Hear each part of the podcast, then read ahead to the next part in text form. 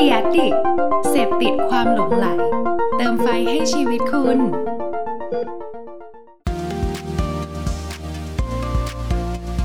Addict Talk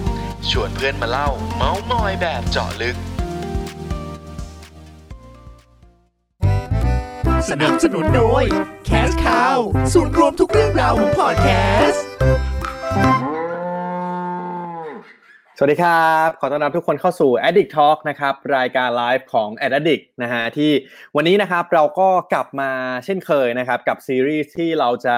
เรียนเชิญนะครับ podcaster นะฮะหรือว่าคนที่เป็นเจ้าของรายการพอดแคสต์หรือว่าช่องพอดแคสต์ต่างๆนะฮะมาพูดคุยกันนะครับแบบสดๆนะฮะตลอด 1 ชั่วโมงเต็มนี้นะครับซึ่งถ้าสมมุติว่าเพื่อนๆนะครับที่เข้ามารับชมกันนะฮะแล้วก็มีคำถามอะไรนะฮะสามารถมาพูดคุยกันได้เลยนะครับผ่านทางคอมเมนต์นะครับโดยวันนี้ครับคิดว่าหลายคนก็น่าจะติดตามกันนะฮะแล้วก็รอคอยแขกรับเชิญของเราท่านนี้นะครับเพราะว่าหลายคนนะฮะถ้าพูดถึงชื่อ Creative Talk นะครับหลายคนเนี่ยก็น่าจะเคยได้ไปประสบการณ์เนาะสัมผัสบรรยากาศนะครับกับงาน conference สุดยิ่งใหญ่อลังการมากๆเลยนะฮะซึ่งในปีล่าสุดนี้ผมก็ได้มีโอกาสนะครับไปเป็นเอ่อเกสในแง่ของเป็นสปิเกอร์ด้วยนะครับซึ่งหลายคนเนี่ยก็จะเห็นว่าเฮ้ยงาน Creative Talk เนี่ยก็น่าสนใจแล้ว แต่ว่ายังมีอีกช่องทางหนึ่งเหมือนกันนะครับก็คือในแง่ของสื่อของ Creative Talk ต่างๆ โดยเฉพาะพอดแคสต์นะครับที่เป็นอีกสื่อหนึ่งที่น่าสนใจมากๆนะฮะเดี๋ยววันนี้เราได้พบกันแน่นอนนะครับได้พูดคุยกับพี่เก่งแบบสดๆเต็มๆแน่นอนเลยนะฮะโดยที่วันนี้ครับผมบอกเพื่อนๆไว้ก่อนเลยนะครับใครที่เข้ามาตอนแรกนะครับอ่าวันนี้หนังสือเล่มนี้นะครับหลายคนน่าจะ จับจองกันเป็นที่เรียบร้อยนะฮะแล้วก็เป็นหนังสือที่หายากมากๆนะครับกับ Presentation Canvas นะครับเปลี่ยนการขายเป็นการเล่าเรื่องให้โดนใจนะครับก็เป็นหนังสือจากพี่เก่งนี่แหละฮะซึ่งวันนี้เนี่ยมีมาแจกในไลฟ์เราด้วยนะครับ ใครอยากจะลุ้นรับหนังสือนะฮะติดตามพูดคุยกับเราให้ดีนะฮะแล้วก็เดี๋ยวช่วงท้ายเนี่ยเราจะมีคำถามให้มาร่วมเล่นสนุกกัน นะครับโอเค มาเพื่อให้เป็นการเสียเวลานะครับ เดี๋ยวเราไปพบเจอกับแขกรับเชิญของเราเลยดีกว่านะครับ สวัสดีครับพี่เก่ง สวัสดีครับเพิร์ดครับ สวัสดีครับอ่าสวัสทีดีนี้ต้องบอกทุกคุณผู้ชมรับผู้ฟังที่ติดนะตฮะมว่าอืมผมกับพี่เก่งเนี่ยก็ค่อนข้างคุ้นเคยกันนะฮะมีโอกาสได้ เหมือนพี่เก่งเป็นอีกอีกคนหนึ่งที่มีโอกาสให้ผมเนี่ยได้ไปเจอคนนู้นคนนี้ แล้วก็ได้ทำงานร่วมกันค่อนข้างหลากหลายมาก ๆนะครับอืมก็วันนี้เลยเป็นเกียรติอย่างมากนะครับ ที่พี่เก่งได้ มาร่วมไลฟ์ของเรานะฮะซึ่งตอนแรกเนี่ยพี่เก่งถามผมนะครับว่าวันนี้เอาบรรยากาศแบบไหนดีนะครับเอาแบบเออซีเรียสหรือว่าเอา chill ๆสบายๆนะครับ ก็จริงๆรายการเรา chill ๆครับพี่เก่งอ๋อก็วันนี้เต็มที่ได้เลยนะฮะเป็นตัวคิดเองว่าแบบว่าต้องเต็มที่ต้องจริงจังแบบทำหน้าคิดเครื่องขรึมอะไรเงี้ยอ่าวันนี้เราเฮฮาได้ใช่ไหมสบายครับเต็มที่เลยครับจริงเออเออจริงๆมีมีเพื่อนท่านหนึ่งทักมานะครับเป็นคอมเมนต์แรกในวันนี้เลยนะครับว่าบอกเพิ่งกดซื้อไปนะครับ อย่าบอกนะว่าจะแจกอ่า คุณทำถูกแล้วครับ เพราะว่าเออวันนี้ในกิจกรรมเนี่ยอาจจะไม่ได้ก็ได้นะ คุณซื้อไปแล้วเนี่ยเออถือว่าสุดยอดเลยนะครับอ่าโอเคเราปรบมือให้เราปรบมือให้กับคนที่ปรบมือซื้อให้แล้วนะฮะอ่านะครับใช่โอเคครับ ก่อนอื่นรบกวนพี่เก่งแนะนำตัวให้เพื่อนๆแอดดิกได้รู้จักเพิ่มเติมกันหน่อยดีกว่าครับ อ่าครับ ผมก็ชื่อเก่งนะครับ สิทธิพงศ์นะครับ ผมก็พี่เก่งนี่ก็เป็นอ่า CEO บริษัท Creative นะครับ ที่ชื่อว่า RGB 72นะครับ ซึ่งเป็นบริษัทที่เปิดมาประมาณ 20 ปีแล้วนะนานมากเลยนะครับ แล้วก็เออ20 ปี แล้วก็เอ่อปัจจุบันนี้ก็มีอีกโปรเจกต์หนึ่งที่ทำทุกปีก็คือจัดงาน Creative Talk Conference นะครับ ซึ่งเป็นงานใหญ่ประจำปีเราจะจัดทุกเดือนมกรานะของทุกปีเลยนะครับ ซึ่งรอบล่าสุดนี้เพิร์ดก็ได้ไปสนุกด้วยอีกเช่นเคยนะครับ รอบล่าสุดนี้ก็ประมาณ 5,000 คน สปีกเกอร์ประมาณร้อยกว่าคนนะครับผมอืมก็ นี่ก็คือโปรไฟล์คร่าวๆในงานที่ทำนะฮะอืมอือฮึก่อนที่พี่เก่งจะมาทำเนี่ยครับ RG RGB 72เนี่ยฮะพี่เก่งบอกว่าเปิดมา 20 ปีแล้วใช่ไหมอยากทราบชีวิตเออก่อนหน้านั้นนิดนึงพี่เก่งเพื่อให้เพื่อนๆได้เห็นว่าเฮ้ยคนที่จะมาทำเอเจนซี่อะ background ก่อนหน้าเนี้ยเขาทำอะไรนะนะฮะก่อนหน้านั้นพี่เก่งเคยทำอะไรบ้างอะครับ ที่ก่อนที่จะมาเปิดเอเจนซี่อะครับ อืมต้องบอกว่าพี่เองเป็นดีไซเนอร์มาก่อนนะครับ ผมเป็นดีไซเนอร์มาก่อน แล้วก็ หลักๆ เลยก็คือเหมือนดีไซเนอร์ทุกคนทั่วไปเลยก็คือออกแบบเว็บไซต์ทำโลโก้ทำ ad banner อะไรต่างๆนะซึ่งในตอนนั้นเนี่ยก็อยู่ในหลายตำแหน่งเลย ไม่ว่าจะเป็นฟรีแลนซ์ก็ทำนะแล้วก็เป็นพนักงานประจำก็เคยเป็นนะครับแล้วก็พอดีพี่เองโชคดีว่าช่วงก่อนหน้านั้นเนี่ยได้ไปทำงานอยู่ต่างประเทศด้วยนะครับอยู่ที่นิวยอร์กนะครับแล้วก็อยู่อเมริกาประมาณ 7 ปีนะก็ทำงานไปเรียนไปอะไรอย่างเงี้ยครับก็ ก็ดังนั้นก็อยู่ในทุกตำแหน่งเลย พอเวลาเรารับงานประจำทำงานรับเงินเดือนอย่างเงี้ยเราก็มีแอบรับฝิ่นด้วย ซึ่งก็เชื่อว่าเหมือนหลายหลายคนแถวๆนี้นะใช่ไหมเวลาเราทำงานประจำแล้วเราก็ต้องมีรับเงินเอ่อรับเป็นฟรีแลนซ์งานนอกด้วย ทีนี้ก็ด้วยความที่เราเนี่ยเป็นคนที่ชอบทำงาน แล้วหัวใจคือเราอยากจะทำงานอะไรก็ได้ที่มันสนุกอะแล้วงานที่แบบมันมัน challenge เราอย่างเงี้ย เราก็บังเอิญว่าเราอะอยากจะไปรับงานจากบริษัทใหญ่ บริษัทหนึ่งนะแล้วปรากฏว่าบริษัทนั้นน่ะเขาบอกว่าเขาไม่รับถ้าเกิดว่าเราอะเป็นฟรีแลนซ์นะเขาบอกว่าเขาจะรับเขาจะให้เราทำงานก็ต่อเมื่อเราเป็นบริษัทเท่านั้น นั่นก็เลยเป็นจุดกำเนิดของบริษัทอ่า RGB 72 ซึ่งเป็น creative agency ที่เพิร์ดบอกเนี่ยนะก็คือว่ามันเริ่มมาจากการที่บริษัทลูกค้านั้นอะเขาไม่ยอมรับ เอ่อฟรีแลนซ์เราก็เลยงั้นไปจดก็ได้เออก็เลยไปจดจดบริษัทปุ๊บก็ตั้งก็ทำเลยนะดังนั้นก็พี่เก่งแค่มีความคิดว่าถ้าเกิดว่าใครตอนนี้มีความรู้สึกว่าเออฉันอยากจะทำเอเจนซี่บ้างอยากเปิดบริษัทบ้างเนี่ย จริง ๆแล้วก็มองพี่เก่งก็ได้นะว่าเป็นดีไซเนอร์ธรรมดาที่ไม่ได้จบเอ่อ business หรือ marketing อะไรมาก็สามารถทำได้ด้วยเหมือนกันครับ จริงๆ พอพี่เก่งเล่าให้ฟังแบบนี้ผมก็เลยจริง ๆ นึกถึงเพื่อนหลายๆคนเหมือนกัน เพราะว่าพอพูดถึงในแง่ของ Creative Agency หรือว่าเนี่ยเอเจนซี่โฆษณาอะไรต่างๆ ปัจจุบันเนี้ยครับเราจะเห็นว่ามันค่อนข้างเยอะมากๆในตลาดเนาะอย่างเพื่อนผมก็มีเปิดกันหลายคนเหมือนกันเลยอยากรู้ครับในว่าในมุมพี่เก่ง อันนี้ผมยังไม่เคยคุยเรื่องนี้เหมือนกันนะกับพี่เก่งว่าเอ๊ะแล้วจริงๆถ้าพูดถึง RGB 72อะครับเรามีความโดดเด่นในในด้านไหนครับพี่เก่ง อืม อืม คือจริง ๆ อะ ต้องบอกว่าเราพัฒนามามาตั้งแต่หลายสเต็ปนะ ถ้าแบ่งเป็นยุคก็แบ่งประมาณสักสามช่วงได้นะครับ ช่วงแรกเนี่ยเราเป็นเหมือนเอ่อ production house production house ก็คือเขาจ้างให้เราทำอะไร เขียนโปรแกรมออกแบบอะไรเนี่ย ก็คือเราเป็นคนทำอย่างเดียว พอมา step ที่สองเนี่ยเราเริ่มเป็น digital agency นะ digital agency ก็คือก็อย่างที่เราเข้าใจเนาะ digital agency แต่ว่าพอมาตอนนี้เนี่ยปัจจุบันเนี่ยเราเรียกตัวเราเองว่าเป็น creative communication agency ก็คือเป็นเอเจนซี่ที่ช่วยลูกค้าคิด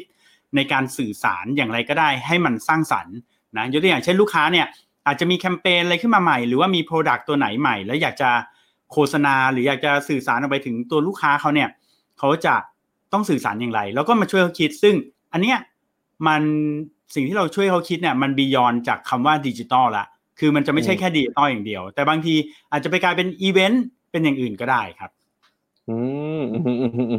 ดังนั้นจริงๆ keyword อันหนึ่งที่พี่เก่งบอกมาก็คือ RGB 72เป็นเหมือน solution เนาะ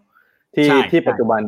ลูกค้าหลายคนอาจจะรู้สึกว่าเฮ้ย ถ้ามันเป็นอย่างนี้ต้องทำดิจิตอลมันต้องอะไรต่างๆ แต่แท้จริง ๆ แล้วอะถ้าสมมุติว่าคุณโจทย์มาแบบเนี้ยดิจิตอลอาจจะไม่ใช่ช่องทางที่มันตอบโจทย์เสมอไป มันก็ต้องมีประสบการณ์อย่างอื่นด้วย ซึ่งทางทีมพี่เก่งก็สามารถตอบโจทย์สิ่งเหล่านี้ได้ ใช่ซึ่งนั่นคือสิ่งที่เราเป็น อืมอือแล้วพอเจอโควิดไปเป็นยังไงบ้างครับพี่เก่ง อันนี้เป็นคำถามที่แบบคลาสสิกเนาะช่วงนี้ต้องถามประเด็นนี้กันเป็นไงบ้างใช่เราโชคดีนะพี่เก่งถือว่าเราโชคดีอยู่ในระดับหนึ่งเลย เพราะว่าเพิ่มว่าลูกค้าของเราส่วนใหญ่นะฮะเป็นลูกค้าที่เราเอ่อดีลกันมาตั้งแต่ต้นปีละนะครับ แล้วก็เป็นงานที่แบบว่าเป็นลองเทอมอะใช้ระยะเวลายาวนานในการทำนะครับ แล้วก็ บางตัวเนี่ยเป็น Product ที่เราต้องช่วยเขา develop ซึ่งโดยไทม์ไลน์เนี่ยมันอาจจะประมาณ 4 เดือน 6 เดือนถึงจะจบอะไรเงี้ยดังนั้นเนี่ยในช่วงที่เกิดโควิด เราก็เลยไม่ได้มีปัญหาอะไรแล้วก็นั่งทำงานของเราเหมือนเดิมไปเรื่อยๆ เป็นแต่ว่าการที่เราต้อง work from home เนี่ยมันก็ทำให้เรารู้สึกว่าห่างเหินกันไปสักนิดหนึ่ง แต่อย่างไรก็ตามก็จะถามว่าเราไม่โดนเลยก็มันจะจะโชคดีกันไปใช่ไหมก็มีลูกค้าบางรายเหมือนกันที่พอสงานคือ หยุดไว้ก่อน แล้วเดี๋ยวค่อยมาทำทีหลังอะไรอย่างเงี้ย ก็มีด้วยเหมือนกันนะครับ อืมนั่นก็โดนกระทบบ้างอืมก็ถือว่าเป็นเอเจนซี่ที่ค่อนข้างโชคดีนะครับเพราะว่าพอพูดกันหลายคนเนี่ย ถือว่าแบบ เฮ้ยบางคนนี่หนักหน่วงเลยแบบโอ้ขั้นแบบว่าต้องปรับธุรกิจแบบโมเดลกันใหม่เลยนะฮะแต่ว่าอย่างของพี่เก่งเนี่ยของ RGB 72ก็คือเฮ้ยเราเราก็ยังมีงานที่ที่ด้วย process ของมันมันต้องใช้เวลาอยู่แล้ว เราก็สามารถทำสิ่งนั้นต่อไป โดยที่มันก็อาจจะมีบ้างที่ที่แบบลูกค้าเฮ้ยอาจจะหยุดงานอาจจะเลื่อนแคมเปญออกไปก็น่าจะเป็นผลกระทบที่เกิดขึ้นสำหรับทุกที่ นะครับใช่เรารู้สึกว่าลูกค้าเราอะเขาเขาเก่งนะ ลูกค้าเราเขาเขาเขาเองก็ไม่ได้แบบว่าพอเจอปัญหาปุ๊บเนี่ย แล้วเขาก็แบบไม่อยากทำอะไรเลย ฉันแย่แล้วอะไรขนาดนั้นคือแบบเขาก็สู้เขาก็ไฟท์แล้วเขาก็พยายามหาหนทางอะไรต่างๆ เพื่อที่จะพยายามเอ่อปรับตัวแล้วก็เอ่อสู้กับโควิด -19 ให้ได้อืมใช่ไหมซึ่งอันเนี้ยมันก็เป็นผลดีเพราะว่าเราเองก็รู้สึกสนุกไปด้วยกับการที่บางครั้งเราได้ช่วยเขาคิดถึงแม้ว่า สิ่งที่หรือโจทย์ที่เขาโยนมาให้เราเนี่ย มันจะเป็นสิ่งที่เฮ้ยมันคนละเรื่องกันกับที่เราคุยกันเมื่อตอนมกรากุมภานี่นาใช่ไหมพอมีนาเมษาเจอโควิดเขาบอกเฮ้ยต้องเปลี่ยนท่าแล้วมาเป็นท่าแบบนี้ ซึ่งท่านี้อาจจะไม่ได้มีงบเยอะหรืออะไรเงี้ยคือ มันเป็นจุดที่เราต้องเริ่มทำความเขาเรียกว่าผมมองว่าโควิดอะมันเป็นช่วงเวลาของเอมพัตตีหรือการทำความเข้าใจ ซึ่งเราถ้าเกิดว่าเราในฐานะที่เราเป็นเอ็นซีเราก็ต้องทำความเข้าใจลูกค้า เข้าใจในหัวอกลูกค้า ถ้าเราเป็นเจ้านายอย่างพี่เก่งเป็นซีอใช่ไหมเราก็ต้องทำความเข้าใจหัวอกของพนักงานทีมงานของเรา ตัวคนที่เป็นทีมงานด้วยเหมือนกัน ก็ต้องทำความเข้าใจเจ้านายแล้วก็เจ้าของกิจการด้วยว่าโอ้โห มันไม่ใช่ทุกคนที่จะรู้สึกสนุกแล้วก็สุขสบายกับโควิด -19 คือทุกคนเจอปัญหาหมดดังนั้น หัวใจคือทำยังไงเราถึงจะพยายามเห็นอกเห็นใจซึ่งกันและกัน แล้วก็ พากันฝ่าวิกฤตไปให้ได้อย่างนี้มากกว่า อืม อืมอืมซึ่งตอนนี้ก็ผ่านพ้นมาเรียบร้อยเออนะครับ แล้วก็ก็ถือว่าใช้ได้ครับ ต้องลุยสนุกต้องลุยกันลุยกันต่อไปนะฮะเออเออโอเคคครัรับบก็ เมื่อกี้เราเราได้เห็นได้รู้จักเกี่ยวกับ RGB 72 เพิ่มขึ้นแล้วนะฮะ มีอีกอืมอันหนึ่งที่วันนี้แหละเลยเป็นอ g e n d a หลักๆ ที่อยากจะเรียนเชิญพี่เก่งมานะครับ เพราะว่าอืมวันนี้เราจะมาคุยกันเจาะลึกเกี่ยวกับเรื่องพอดแคสต์นะฮะ ซึ่งครับพี่เก่งเองก็เป็นเจ้าของช่องพอดแคสต์ที่ชื่อว่า Creative Talk Podcast อะแต่เดี๋ยวก่อนที่เราจะไปเจาะลึกเกี่ยวกับตัวพอดแคสต์อยากให้พี่เก่งเล่าเกี่ยวกับ Creative Talk ให้ฟังหน่อยฮะว่า Creative อืม Talk เนี่ยคืออะไรแล้วมันมันมีจุดเริ่มต้นมายังไงอะครับ อืมครับ ก็อย่างที่ได้เล่าไปเมื่อสักครู่นี้เนาะว่า Creative Talk เป็นงาน conference นะครับที่มีคนมาร่วมงานเยอะมากเลย 5,000 คน แต่ว่าความเป็นจริงแล้วอะตอนเราเริ่มต้นเนี่ยมันเริ่มต้นจากคนแค่ 70 คนเท่านั้นเองนะฮะคนมาร่วมงานแค่ 70 คนเท่านั้นเองนะครับโดยตัวเราเองเนี่ยเรามีความเชื่อว่ามนุษย์เราทุกคนน่ะมีความ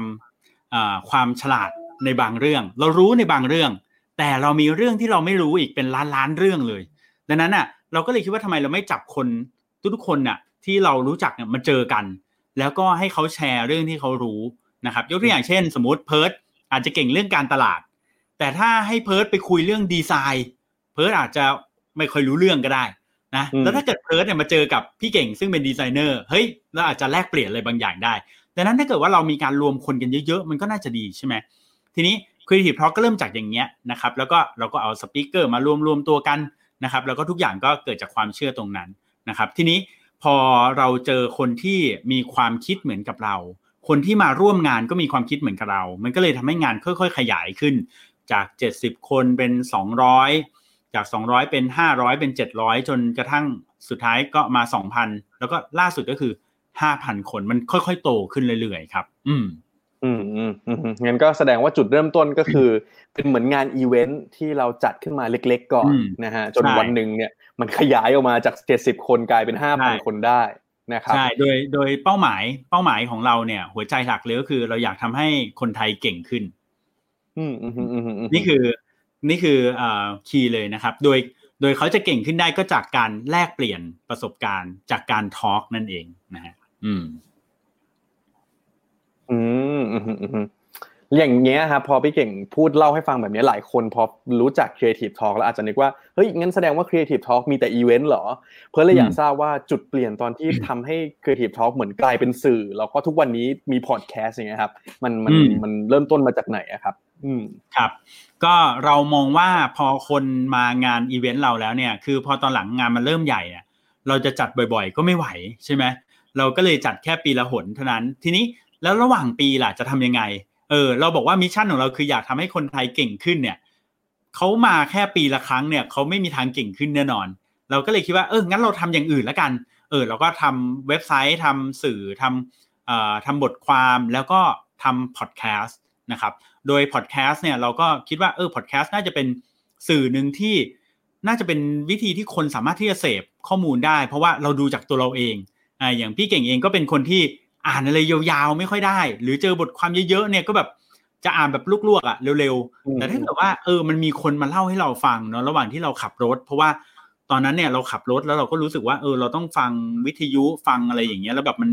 มันไม่ค่อยสนุกอย่างเงี้ยเราก็เอ๊ะมันถ้าเกิดว่ามันมีรายการความรู้ขึ้นมาก็น่าจะดี เราก็เลยคิดว่า งั้นเราก็มาเริ่มให้ความรู้ผ่านทางพอดแคสต์ผ่านทางบทความอะไรพวกนี้ครับ อืมอืมแต่แต่ตอนนั้นพี่เก่งทำพอดแคสต์ตัว Founder Cast มาก่อนป่ะครับ หรือว่าใช่หรือว่าทำพร้อม ๆ กันเลยกับกับ Creative Talk Podcast ความจริงตอนเริ่มอะครับ มันเริ่มมาจากเอ่อรายการที่ชื่อว่า Founder Cast นะครับ แล้วก็อีกรายการหนึ่งก็คือชื่อว่า Creative Wisdom นะครับอืมก็คืออ่ามีสองรายการนี้นะฮะ Founder Cast เนี่ยก็เป็นรายการที่เราคิดนี่แหละ ก็เกิดจากปัญหาที่เราคุยกันนั่นแหละ แล้วเราก็มองว่า เออ งั้นเราไปสัมภาษณ์คนที่เป็นเจ้าของกิจการละกันนะเพราะว่า Founder ใช่ไหมรายการเอ่อที่ไปสัมภาษณ์เจ้าของกิจการเพื่อ สำหรับคนที่อยากเป็นเจ้าของกิจการ หรือคนที่เป็นเจ้าของกิจการอยู่แล้ว แต่อยากพัฒนาตัวเองพัฒนาความรู้ขึ้น ก็เลยเกิดเป็น Founder Cast เกิดขึ้นนะครับอ่าส่วนในรายการหนึ่งชื่อ Creative Wisdom เนี่ยก็มาจากตัว Creative Talk นี่แหละ แต่เราก็รู้สึกว่าเอ๊ะถ้าเราทำพอดแคสต์แล้วเราทำเป็นอีกรายการเป็นอีกชื่อหนึ่งดีไหมอะไรเงี้ยแต่ว่าตอนหลังตอนนี้เนี่ยรายการ Creative Wisdom ก็คือไม่มีแล้วนะครับคือถ้าอืมเสิร์ชก็ยังเจออยู่แต่ว่าไม่ได้จัดแล้ว เพราะว่าเรารู้สึกว่าชื่อแบรนด์มันทำให้คนงง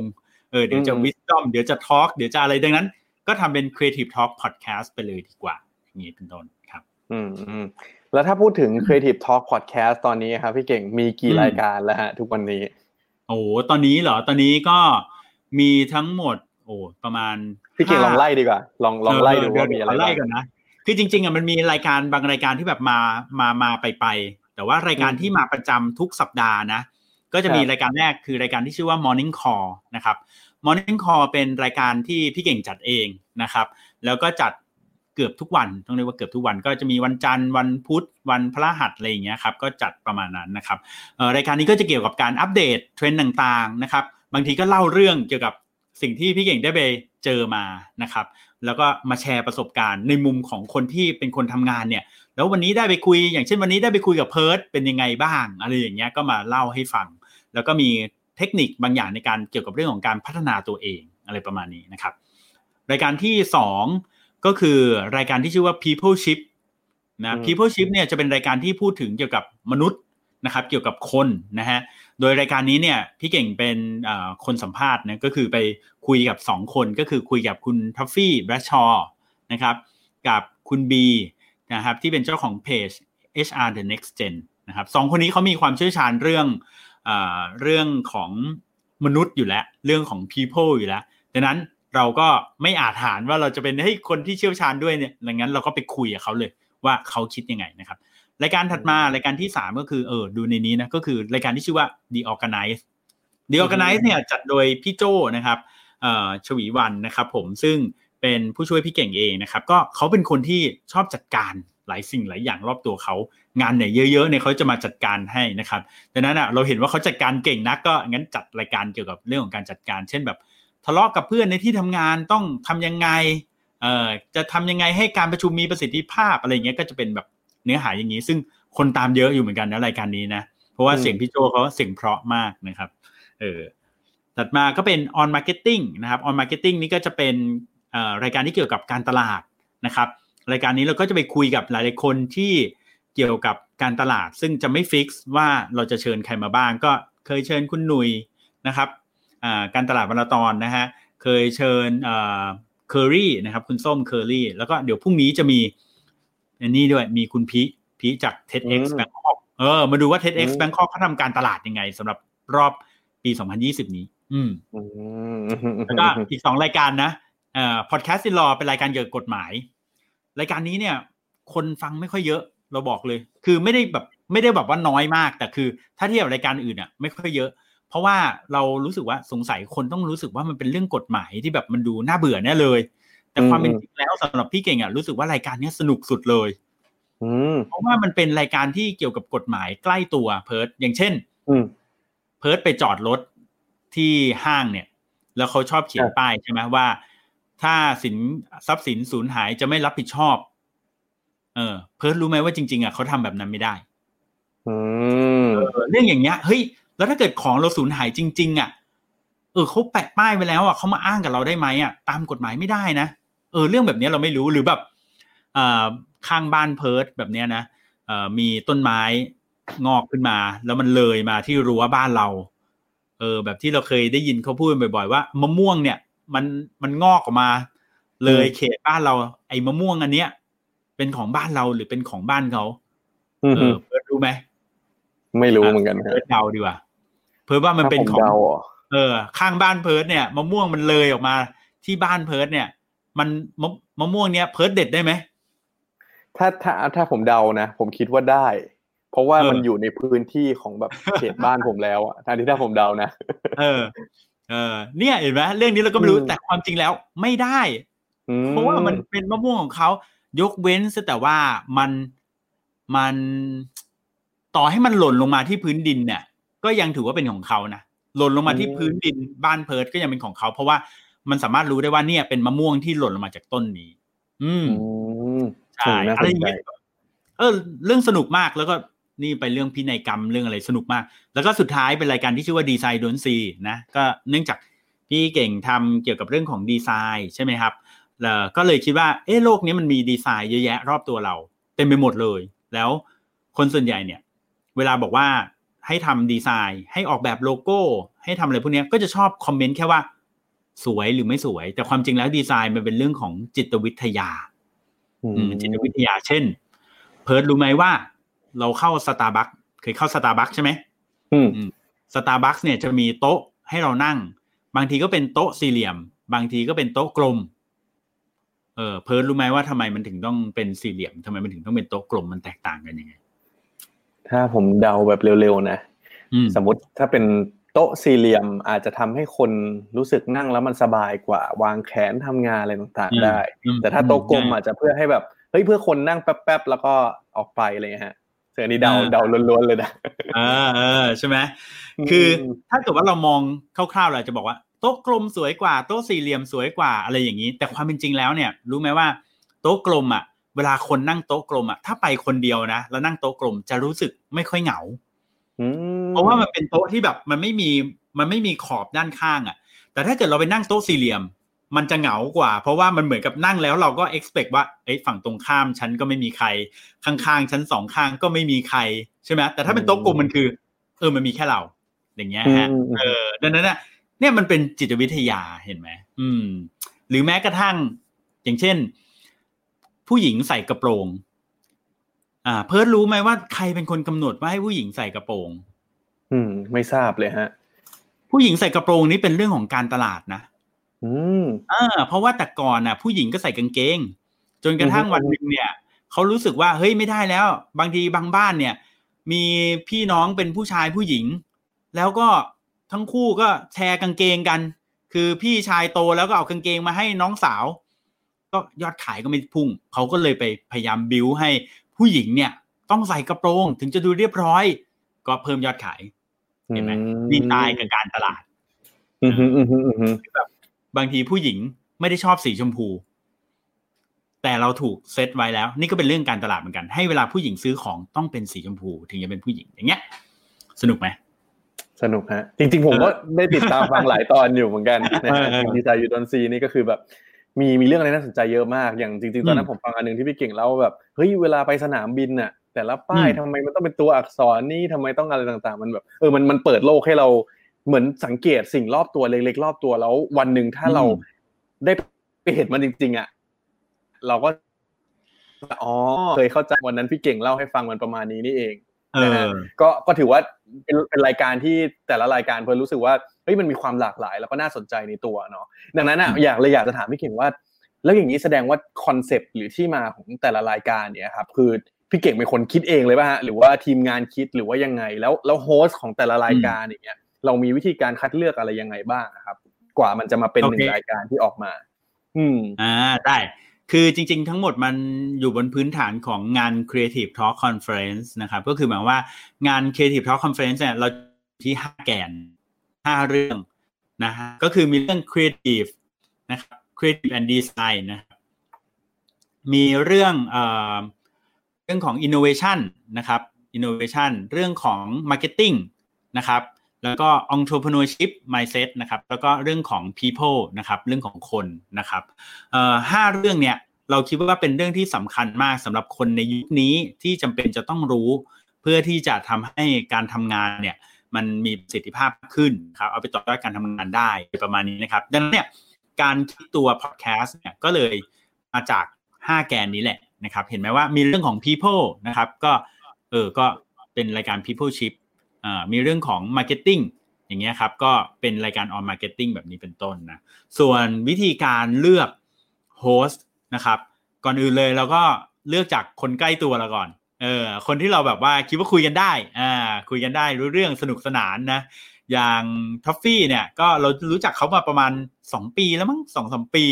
นะฮะ ก็เริ่มจากการร่วมงานกันมาก่อนอะไรเงี้ยแล้วทอฟฟี่เป็นคนน่ารักนะครับ เห็นอย่างเงี้ยเป็นคนสนุกมากนะครับ แล้วก็คุณบีนะฮะคุณบี HR the next gen เนี่ยอย่างในรูปเนี้ยนะก็เป็นคนแบบสนุกคุยเก่งนะฮะเราก็รู้สึกว่าเออโอเค ดีดีแล้วก็ชวนเขามาคุยกันอย่างนี้เป็นต้นนะฮะหรืออย่างรายการ The Organize ก็พี่โจเป็นคนทำเนาะแล้วก็รายการอื่นๆก็เนี่ยอย่างรายการ Podcast in Law แล้วก็มองว่าเรื่องกฎหมายมันเป็นเรื่องที่สำคัญก็เออชวนคุณมิกกี้เพราะมิกกี้เขาเป็นคนพูดเก่ง อะไรเงี้ยคือหลักการก็คือ เราอาจจะเลือกจากคนที่มีทัศนคติคล้าย ๆ เราคิดเหมือนเราว่าอยากจะให้อยากมีความสนุกในการสอนอะไรเงี้ยครับ เราเริ่มจากแถวๆนั้นก่อนแล้วก็แล้วก็ค่อยมาคุยกันว่า โอเค งั้นรายการเราจะเป็นรูปแบบไหนยังไงนะครับ แล้วก็สำคัญคือเราต้องคุยกับตัวตัว speaker ของเราอะว่า เขาอยากพูดเรื่องอะไรด้วยนะไม่ใช่ว่าเราอยากจะให้เขาพูดอะไรอย่างเดียว คือเขาอยากจะพูดเรื่องอะไรด้วย แล้วก็ลองมาคุยกันนะจริง ๆ เร็วๆนี้จะมีอีกรายการหนึ่งที่เกี่ยวกับ innovation อืมเกี่ยวกับ innovation ว่าแบบ เออทำไมเอ่อเกี่ยวกับอ่า lifestyle innovation อะไรอย่างเงี้ยครับ สิ่งต่างๆ ที่เกิดขึ้นรอบตัวเรา อันนี้เราก็จะมีคนมาคุยด้วยอีกสองคนอืมเป็นทีเซอร์นะฮะเออใช่รายการนี้ก็น่าจะสนุกเหมือนกันนะครับ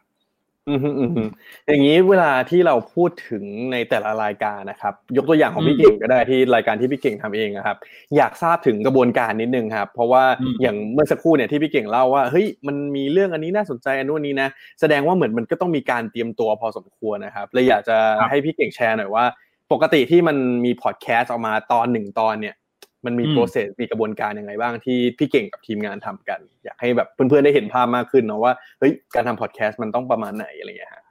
โอเคอ่าเริ่มต้นเลยนะฮะคือเราคิดแบบนี้ก็คืออ่าเดี๋ยวขอนึกก่อน จะเล่าให้ฟังว่าจริง ๆ แล้วเนี่ย เดิมทีตอนแรก ๆ เราจะเริ่มจากสิ่งที่เราอยากพูด สิ่งที่เราคิดว่าคนฟังอยากฟังว่างั้นกัน เราคิดเอาเองว่าคนฟังอยากฟัง แล้วเราก็ สร้างรายการสร้างแต่ละ EP ขึ้นมานะครับ ซึ่งผมคิดว่าอันนี้เป็นท่าปกติของคนทำพอดแคสต์ทุกคนใช่ไหมคิดว่าอันเนี้ยเขาต้องชอบแน่ ๆ เลย แล้วก็เป็นเรื่องที่เราอยากเล่านะฮะแต่ทีนี้เนี่ยพอทำไปทำมาสักพักหนึ่งเนี่ยเราค้นพบว่าเฮ้ยเดี๋ยวก่อน เราคิดเองอย่างนี้ไม่ได้แล้ว เราก็เลยเริ่มมีการทำการเก็บสแตทนะเก็บตัวเลขมา แล้วก็เอาตัวเลขเหล่านี้ที่เก็บมาเนี่ย เราจะมานั่งรีวิวกันทุกสัปดาห์เลยนะทุกสัปดาห์ว่า หัวข้อไหนมันปัง เนื้อหาแบบไหนคนชอบ เนื้อหาแบบนี้คนไม่ชอบอะไรเงี้ยมันจะเพราะตัวเลขมันจะฟ้องว่าคนฟังเนี่ยเขาชอบหรือไม่นะรวมถึงบางทีอะเราวิเคราะห์ไปถึงว่าเฮ้ยเนื้อหา EP นี้กับอีก EP หนึ่งเนี่ยมันเนื้อหาคล้ายๆกันเลย เกี่ยวกับการพัฒนาตัวเองเหมือนกันเลย แต่ทำไม EP หนึ่งมันตัวเลขไม่เดิน อีกอีก EP หนึ่งตัวเลขมันพุ่งจังเลย เอออาจจะเป็นเพราะว่าการตั้งชื่อ ด้วยหรือเปล่า เออเราก็ต้องมานั่งวิเคราะห์แล้วหลังจากนั้นเนี่ย ในทุก week อะ พี่เก่งก็จะมานั่งดูว่า โอเค งั้น week ถัดไปอะเราจะคุยเรื่องอะไรดี เออ ถ้าเกิดว่าแบบนี้มัน work ก็แสดงว่าคนชอบแบบนี้เราก็จะเราก็จะพยายามนำเสนอตามที่ตัวเลขมันฟ้องนะครับ อย่างไรก็ตามก็จะมีบางเรื่องที่บางทีตัวเลขฟ้อง แต่เราก็คิดว่าเราอยากจะนำเสนอเรื่องใหม่ๆบ้าง ไม่อยากตามใจเขาเกินไป ก็อาจจะมีแทรกได้บ้างนะดังนั้นอะ หัวใจเลยก็คือว่า เราต้องเก็บสแตทมา แล้วก็มานั่งรีวิว แล้วก็ดูครับว่าเขาเอ่อคนฟังเนี่ยอยากฟังอะไร อืมจริงๆพอพี่เก่งพูดถึงสแตทอะฮะมันเป็นเหมือนคำถามมันนึงแหละที่คนในวงการพอดแคสต์ก็จะรู้สึกปวดหัว แล้วก็สงสัยมากเลยเพราะว่า เอ๊มันมันมันไม่เห็นมีแพลตฟอร์มไหนที่สามารถดู stat ได้แบบเชิงลึกหรืออะไรขนาดนั้นเลย อย่างอย่างของพี่เก่งคือเราเราดู stat จากทางไหนช่องทางไหนบ้างครับอืม เราดูจากหลายทางเลยนะเออพี่เก่งเล่าอย่างนี้ก่อนนะ ว่าจริง ๆ แล้วเนี่ย ตัวพอดแคสต์เนี่ย มันจะมีเราก็ดูจากแต่ละแพลตฟอร์มไป ถูกไหม Apple Podcast Spotify เอ่อ Podbean แล้วก็ SoundCloud นะครับ แล้วก็มีอีกหลาย ๆ แพลตฟอร์มที่บางทีเราก็ไม่ได้เก็บตัวเลขเท่าไหร่นะฮะแต่ว่าเออเราก็จะเก็บตัวเลขเหล่านี้มานะครับ แล้วก็มันมีเอ่อเว็บไซต์อยู่เว็บหนึ่งชื่อ Chartable ไม่รู้เพิร์ดเคยได้ใช้ไหมอืมยังเลยครับ อ๋อ Chartable นะสะกดเออเหมือนชาร์ตอะก็คือชาร์ตอืมตำแหน่ง ranking แล้วก็ table นะก็แบบ table โต๊ะอะนะฮะ Chartable เนี่ย มันจะรวมมันจะคือเราอะเข้าไปสมัครแล้วเราก็เอาพวกเอ่อเขาเรียกว่าอะไรอะ RSS feed ของของเราอะในแต่ละแพลตฟอร์มอะใส่ลงไปในนั้นนะแล้วมันก็จะทำการรวมเอ่อ stat ของเราให้นะครับ แล้วก็มันก็จะรายงานเราด้วยว่าเอ่อ week นี้เอ่อ Creative Talk Podcast ในกลุ่มของ Business Business ใน Apple Podcast เนี่ย มันขึ้นอันดับไปอีกสองอันดับนะ อย่างเงี้ย หรือมันตกลงมาอีกเจ็ดอันดับนะ จากเอ่อสิบเหลือสิบเจ็ดอะไรอย่างเงี้ย มันจะบอกให้เราใจหายทุกวีคเลยนะครับ แต่มันก็จะได้ในต้องบอกว่ามันก็ได้ในระดับหนึ่งนะ มันอาจจะตัวเลขแบบไม่เป๊ะแบบโอ้โหแบบดีเทล แต่ว่ามันก็ได้ในระดับหนึ่ง ซึ่งอันเนี้ยก็ถือว่าเป็น tool ที่ที่ work ดีเหมือนกันเขาใช้ฟรี แล้วก็มันยังเป็น beta อยู่มั้งถ้าพี่เก่งจำไม่ผิดนะครับ ก็พี่เก่งสมัครครั้งเดียวแล้วก็เอ่อรับเป็นอีมอีนอีนอีเมลออกมานะมันก็จะส่งอีเมลมาให้เราทุกสัปดาห์นะครับ อืมอืมเดี๋ยวเดี๋ยวนี้ผมผมผมต้องไปลองใช้ดู เออ ลองใช้ดูมันก็จะใจหายนิดนึงเวลาเราตกอันดับนะมันแบบแดงแดงปื้ดทั้งทั้งอีเมลเลยแล้วก็จะเครียด แต่ว่ามันมีอีกหนึ่งอันก็คือว่า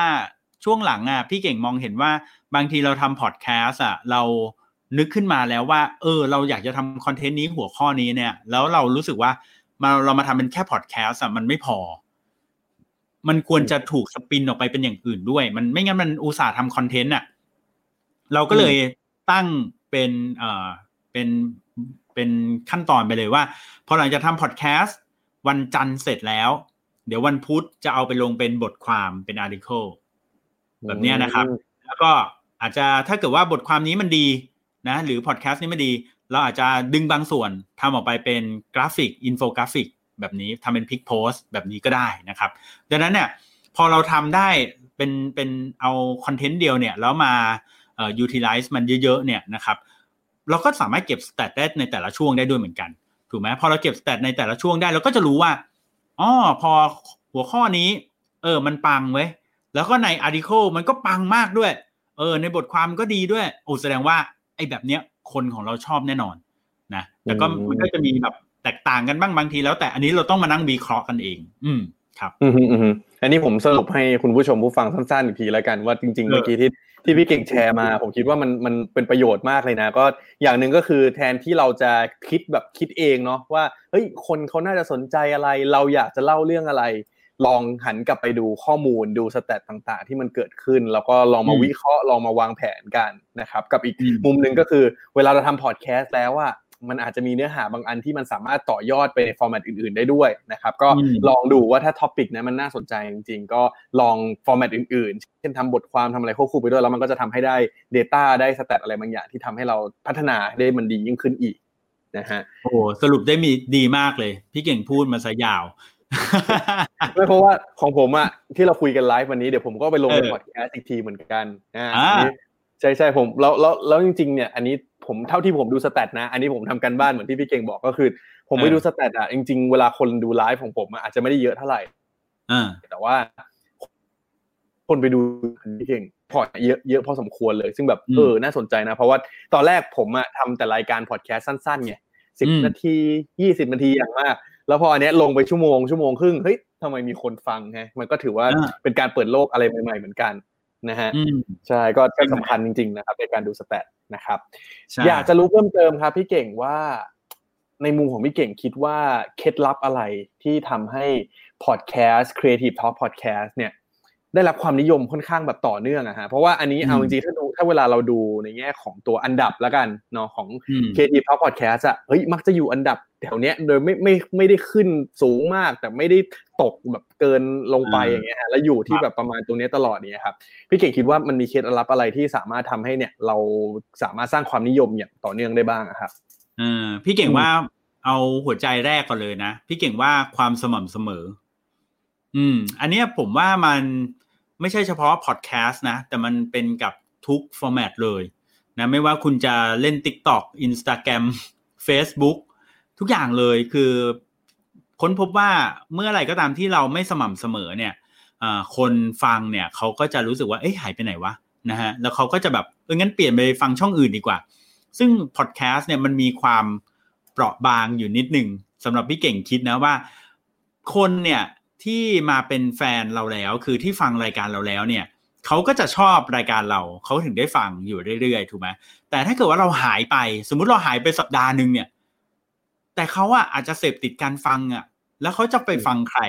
เขาก็จะอาจจะเฮ้ยงั้นไหนลองเปลี่ยนรายการอื่นสิมีรายการไหนคล้ายๆ อย่างนี้บ้าง แล้วพอเขาย้ายไปแล้วบางทีมันยากที่เขาจะกลับมา เพราะว่าไออีกรายการหนึ่งที่เขาไปติดอะเขาก็ทำสม่ำเสมอมากเลย มันก็เลยทำให้ แฟนคลับของเราอันนั้นน่ะที่เขาเคยฟังเราอะก็ไปติดรายการนู้นเรียบร้อยแล้วก็ยากที่เขาจะกลับมาดังนั้นอะพี่เก่งก็เลยคิดว่าอันแรกเลยคือต้องสม่ำเสมอก่อนนะสม่ำเสมอแล้วก็ทำให้ได้เอ่อเป็นประจำถ้าเกิดว่าเราบอกเขาว่าเราจะมาทุกวันอังคาร อย่างเงี้ยเราก็ต้องมาให้ได้ทุกวันอังคาร อย่างเงี้ยครับผมแต่ว่าวิธีการนี้ก็แล้วแต่คนนะบางทีอาจจะทำสต็อกทิ้งไว้ก็ได้ ซึ่ง ปกติพี่เก่งก็จะทำสต็อกอยู่บ้างบางทีอะไรเงี้ยนะครับทำสต็อกไว้ก็จะทำให้เราสามารถที่จะเป็นการทำได้แบบสม่ำเสมอได้เรื่อยๆนะครับแบบที่สองเรื่องที่สองก็คือคอนเทนต์ต้อง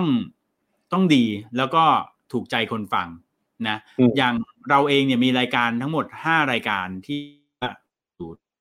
ปีครับดังนั้นรายการเนี่ยก็จะมีคนฟังที่ไม่เหมือนกัน บางคนฟัง Morning Call พี่เก่ง แต่ไม่ฟังรายการอื่น บางคน ฟังรายการ The Organize ของพี่โจแต่ไม่ฟังรายการพี่เก่งเลยเนี้ยเออก็มีเหมือนกันดังนั้นเราก็ต้องจับให้ได้ว่า คนที่ฟังรายการของเราเนี่ยเขาชอบอะไร เออ อย่างบางทีเราก็ถามเข้าไปตรงๆเลย วิธีที่เราอยากรู้เราถามไปตรงๆในรายการเลยบอกว่า เออเนี่ย ชอบฟังเรื่องอะไร ไหนลองคอมเมนต์มาดูซินะครับ ซึ่งคนฟังพอดแคสต์ก็ธรรมชาติเท่าที่พี่เก่งเจอก็คือเขาจะไม่ค่อยคอมเมนต์เท่าไหร่ แต่ว่าเวลาเขาคอมเมนต์มาบ้าง เราก็จะรับเราก็จะเก็บ ข้อมูลพวกนั้น แล้วก็ค้นพบว่าบางคนอาจจะชอบที่ว่า เออ พี่เก่งเล่าเรื่องชีวิตประจำวันอะไรอย่างเงี้ยแล้วแบบสิ่งที่เราได้เรียนรู้จากชีวิตประจำวันเออเขาชอบอย่างนี้อย่างนั้นแล้วก็ทำตามที่เขาชอบไปอะไรประมาณนี้ครับหลักๆถือว่ามีอยู่ประมาณสองข้อหัวใจสำคัญเลยคือ คืออันนี้ครับอืมอืมอืมอย่างนี้มีอีกคำถามหนึ่งครับ เดี๋ยวก่อนที่เราจะไปคุยท็อปิกถัดไป ถ้าพูดถึงพอดแคสต์นะครับพี่เก่งหลายคนน่าจะสงสัยแหละว่า โอ้พี่เก่งทำมาแบบนี้มีหลากหลายรายการแบบนี้ครับ อืมงั้นอยากทราบว่าปัจจุบันสามารถหารายได้จากการทำพอดแคสต์ได้หรือเปล่าครับ พี่เก่ง อืมครับใช่ใช่อ่า เป็นคำถามที่ดีมากเลยนะครับเอ่อพี่เก่งตอบว่าคำว่าเอางี้ก่อนแล้วกันนะ บอกว่า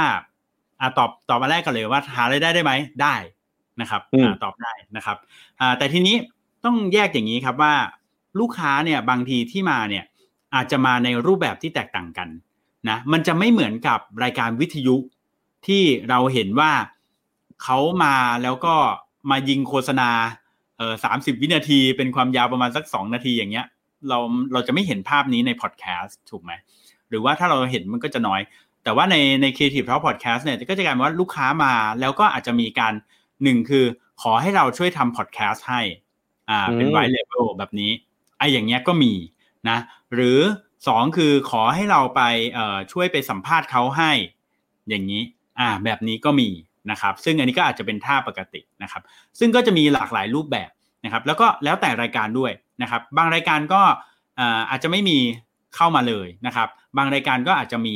บ้างเรื่อยๆนะครับ แต่ทีนี้สิ่งที่พี่เองอยากจะบอกก็คือว่าคำว่ารายได้เนี่ยเราอาจจะแยกเป็น 2 แบบนะอย่างแรกก็คือว่ารายได้ที่เป็นตัวเงิน ซึ่งพูดไปแล้วเมื่อสักครู่ กับ 2 ก็คือรายได้ในเชิงของสิ่งที่ไม่ใช่ตัวเงิน เช่นการเป็นที่รู้จักการที่เขารู้จักเราแล้วเนี่ยเราสามารถที่จะไปต่อยอดอะไรได้อีก ยกตัวอย่างเช่น ถ้าสมมติพี่เก่งทำรายการดีไซน์ยูดนซีเนี่ยนะอาจจะไม่มีคนมาสปอนเซอร์เรื่องดีไซน์เลยนะแต่ว่าคนได้รู้แล้วว่าเฮ้ยเราเป็นคนที่มีความชำนาญเรื่องดีไซน์ ก็ปรากฏว่าหลังจากจัดรายการเนี่ยก็มีคนมา ทักมาถามอยู่เรื่อยๆว่าเอออยากจะทำโลโก้อยากจะทำดีไซน์เรื่องแบบนี้ อยากจะให้เราไปปรึกษาให้แบบนี้ก็เป็นไปได้ด้วยเหมือนกัน อืม ดังนั้นเนี่ยถามว่าตอบว่ารายได้มีไหมเนี่ย ก็จะเป็นแบบนี้นะครับ อืมอืมอืมอืมดังนั้นก็ลองลองกลับไปคิดดูเนาะว่าเหมือน business model ของเราอะมันมันอืมตอบโจทย์ยังไงใช่ได้บ้าง เพราะว่าบางคนอาจจะรู้สึกว่าอ๋อการที่ทำพอดแคสต์จะหาเงินเนี่ย ก็คือต้องให้คนมาลงโฆษณาแหละ แต่ว่าอย่างที่พี่เก่งแชร์ก็คือมันก็มีลูกค้าหลายแบบเนาะบางคนก็อยากให้เราเป็นคนไปทำรายการใหม่ให้ลูกค้าก็ได้ มันก็เป็นในแง่ของการ production ก็อาจจะเป็นอีกรูปแบบหนึ่งซึ่งจริงๆอย่างล่าสุดที่ผมได้คุยกับพี่แซมเกตทอ k อย่างเงี้ยทางเกตทอ k เองส่วนใหญ่ก็จะเป็นงานในลักษณะนั้นเหมือนกัน ที่แบบว่าไปไป production ให้คนอื่นอะไรเงี้ยฮะใช่อืมอันนี้นี่ผมบางรายการน่สนใจที่บางรายการที่เราเห็นอยู่ในเอ่อ Spotify หรือใน SoundCloud เนี่ยเราอาจจะไม่รู้ก็ได้นะว่าจะเป็น รายการที่ทำโดย Creative Talk แบบนี้เป็นต้นเอ๊ใช่ไหมเพราะมันก็จะมีแบบนี้อยู่อ่าใช่ครับฮะจริงๆพอพอพี่เก่งเล่ามาแบบเนี้ยครับเราคุยเซนสนุกมากเลยนะพี่สี่สิบอ่ากว่านาทีที่ผ่านไปอย่างรวดเร็วนะครับ ก็เลยอยากอยากจะชวนพี่เก่งคุยอีกเรื่องหนึ่งละกัน ซึ่งเป็นเรื่องครับที่สำคัญเลยนะฮะเพราะว่าเวลาที่เราพูดคุยกันแบบเนี้ยครับรวมถึงการสื่อสารผ่านพอดแคสต์หรือต่าง ๆ เนี่ยสิ่งหนึ่งอืมที่ผมเห็นว่าพี่เก่งจะทำเสมอก็คือการเล่าเรื่องการนำเสนอ เนาะครับแล้วก็เลยกลายเป็นที่มาของหนังสือล่าสุดของพี่เก่งนะฮะก็คือเออ presentation canvas นะครับเลยอยากให้ครับพี่เก่งเล่าให้ฟังหน่อยว่า เอ๊ะ หนังสือเนี่ยครับมันมันคืออะไรแล้วมันมีที่มาที่ไปยังไงบ้างอะครับ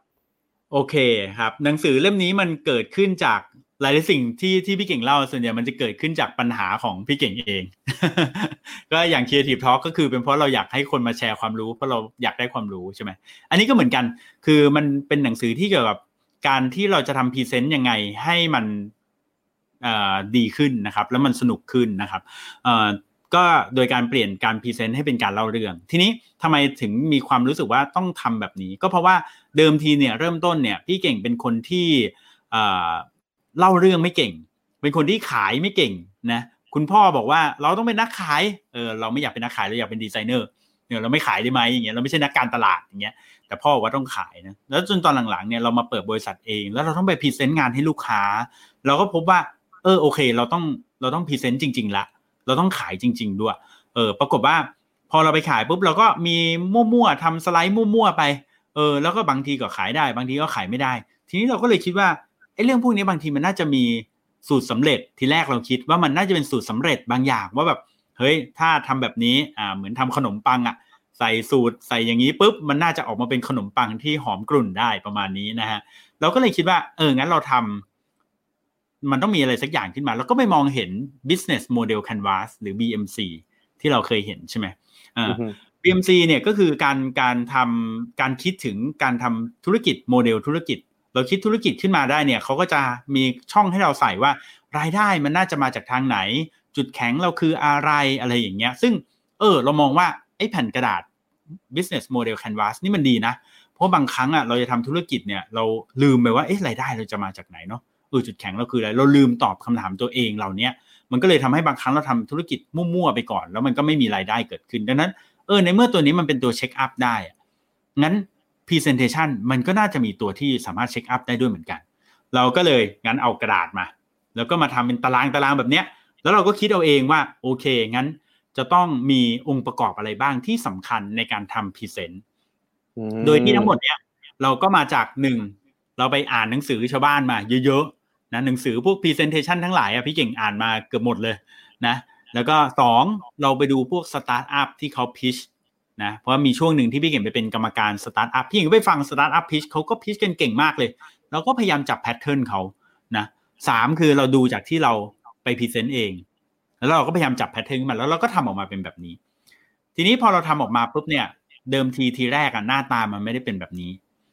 นะแต่ทีเนี้ยพี่เก่งก็มองว่าถ้าเราจะทำอะไรออกมาทั้งที แล้วเราจะบอกให้คนอื่นทำตามเนี่ย มันต้องผ่านการพิสูจน์อะไรบางอย่างแล้วว่ามัน work นะเราก็เลยเอาไอ้แบบที่เราคิดได้อะแล้วก็ไปสอนเนอเราก็เลยเริ่มจากการเปิดคลาสแล้วสอน หรือบางทีมีคนเชิญให้เราไปสอน เราก็ offer ว่าเราอยากสอนเรื่องนี้แบบเนี้ย แล้วเราก็เอาตัว Canvas เนี่ยไป test พอ test เสร็จปุ๊บบางทีไม่ work เราก็แก้แก้ไปแก้มา จนมันจบออกมาเป็นรูปแบบ final ตัวนี้ ซึ่งใช้เวลาประมาณสี่ปี อืมครับ ทีนี้พอมันเป็นแบบนี้เราก็เลยเขียนออกมาเป็นหนังสือ ซึ่งต้องบอกเพิร์ดว่าเดิมทีทีแรกอะ เราพี่เก่งอะไม่ได้กะว่าจะเขียนเป็นหนังสือด้วย นะกะว่าเขียนออกมาเป็นสคริปต์ของเราเองอะ เวลาเราไปสอนอะ มันต้องมีสคริปต์นะว่า เออเราจะพูดเรื่องอะไรบ้างอะไรเงี้ย ปรากฏว่าพอเขียนออกมาได้เป็นสคริปต์เป็นแบบหนามาก ก็เลยเดี๋ยวให้เพิร์ดดูว่าความหนามันหนาขนาดไหนอยู่ข้างหลังที่เก่งนี่อืมเขียนมาได้หนาอย่างเงี้ยโอ้โหนะฮะนี่คือต้นฉบับ presentation canvas นะแล้วก็หนาอย่างเงี้ยนะฮะโอ้หนามาก เออเราก็เลยเราก็เลยเอ่อส่งไปให้ทางสำนักพิมพ์ ดูว่าอืมเออเขาสนใจไหมปรากฏว่า เขาก็บอกว่าเออสนใจ พอสนใจปุ๊บเราก็เลย โอเคงั้น งั้นก็เอาไปพิมพ์ ก็เลยออกมาเป็นเล่มนี้ อืม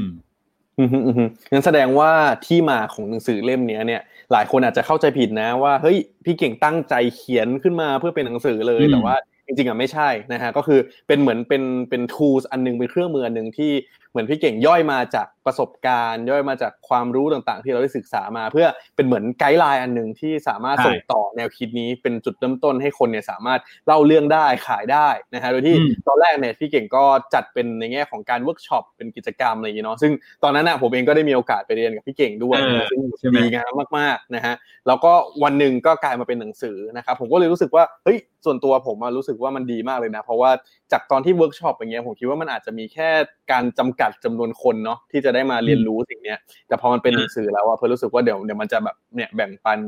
มันจะต่อยอดมันทำให้คนหลาย ๆ คนที่ไม่ได้มีโอกาสเข้ามาเรียนเนี่ยก็สามารถเรียนรู้ในสิ่งนี้ได้ด้วยนะครับ จริงๆอยากอยากอยากจะถามพี่เก่งว่าถ้าพี่เก่งแนะนำอะคิดว่าใครที่น่าจะเหมาะกับหนังสือเล่มนี้บ้างอะฮะอืม ผมคิดว่าคนที่อ่าต้องพรีเซนต์งานกับอ่า ลูกค้ากับเจ้านายกับอะไรพวกนี้บ่อยๆนะครับ หรือว่าคนที่อยากจะฝึกเรื่องของการเล่าเรื่องนะครับ ผมว่า